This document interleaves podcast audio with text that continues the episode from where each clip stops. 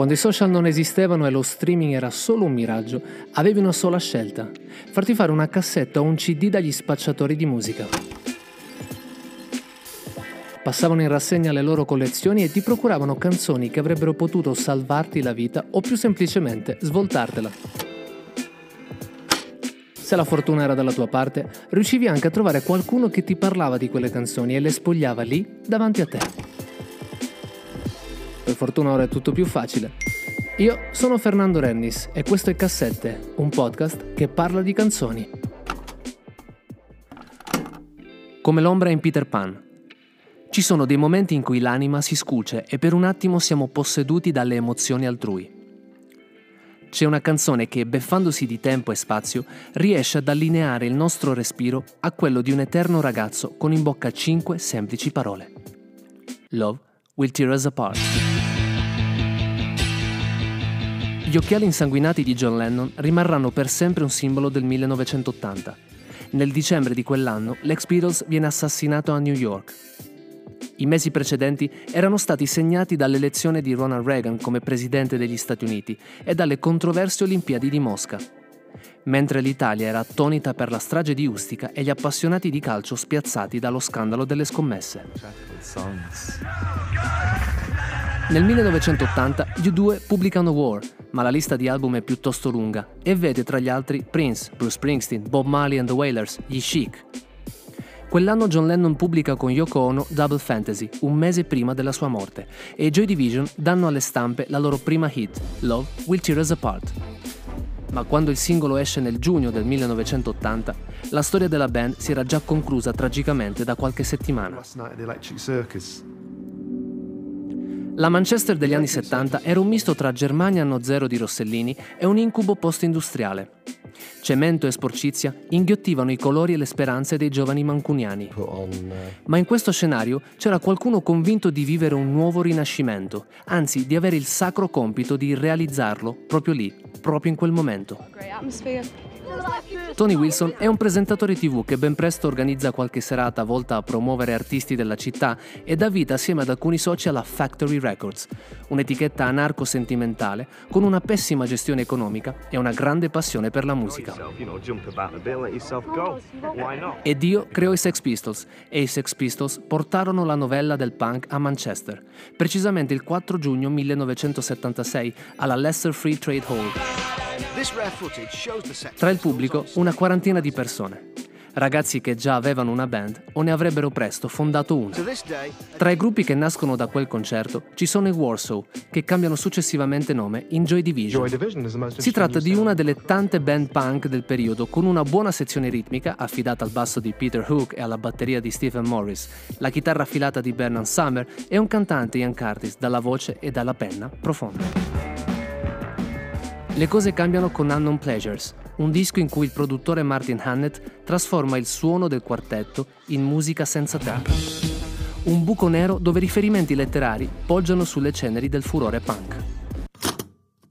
Mentre nel 1979 i Joy Division cavalcano l'onda del loro debutto, pubblicano Transmission e suonano appena ne hanno occasione. Registrano nuovo materiale e l'anno successivo sono pronti per un nuovo album. Tutto sembra muoversi così velocemente, ma c'è qualcuno che ha perso la connessione con se stesso e il mondo circostante. Ian Curtis si era sposato a 19 anni, prima ancora di fondare i Joy Division, ed era diventato padre a 23. Nel 1979 comincia a frequentare una giornalista belga che mette in crisi il suo matrimonio. A danneggiare ulteriormente il fragile equilibrio di Curtis è la diagnosi che in seguito ad alcune crisi gli era stata comunicata l'anno precedente. Si tratta di epilessia, Oltre a pesanti medicinali, al 23enne Ian viene raccomandata una vita tranquilla, lontana dalle ore piccole o da luci violente come quelle usate nei concerti. Dopo un primo tentativo di suicidio, Ian Curtis si toglie la vita il 18 maggio 1980, lanciando i Joy Division nell'immaginario collettivo non solo per la loro musica, ma anche per quella copertina così emblematica di Unknown Pleasures. La dipartita del cantante segna la fine della band, che continuerà nelle vesti di New Order, quando Low Way Tears Apart viene pubblicata, prima del secondo e ultimo disco di Joy Division Closer, il mito già arde. Low Will Tear Us Apart non è contenuto in un album, ma è il perfetto ponte tra Unknown Pleasures e Closer. Nel disco di debutto pulsazioni glaciali si intersecano con ritmi marziali e lancinanti urla di chitarra. L'ipnotica She's Lost Control, l'impeto iniziale con Disorder, la cupa nebulosa che avvolge Shadowplay. Mai titolo fu più profetico, piaceri sconosciuti. In Closer il suono si fa più sperimentale.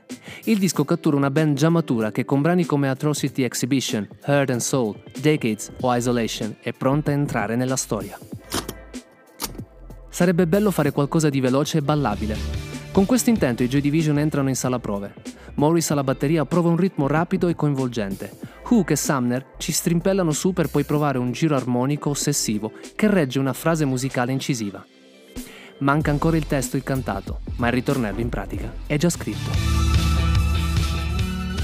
Tony Wilson è convinto che l'emozione prende forma nella parte di sillaba tra due note. Per questo si presenta in studio con un disco di Frank Sinatra, consigliando a Ian Curtis di prendere spunto da lì per la forma delle frasi e per il cantato da crooner. Quando il giovane Ian va a registrare la sua voce, è come se tutto il mondo si fosse spostato un centimetro più in là. C'è solo il suo timbro e i suoi tormenti.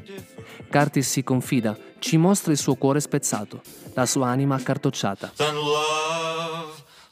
L'amore ci farà a pezzi, Ian Curtis ci parla di ambizioni consumate ed emozioni sterili.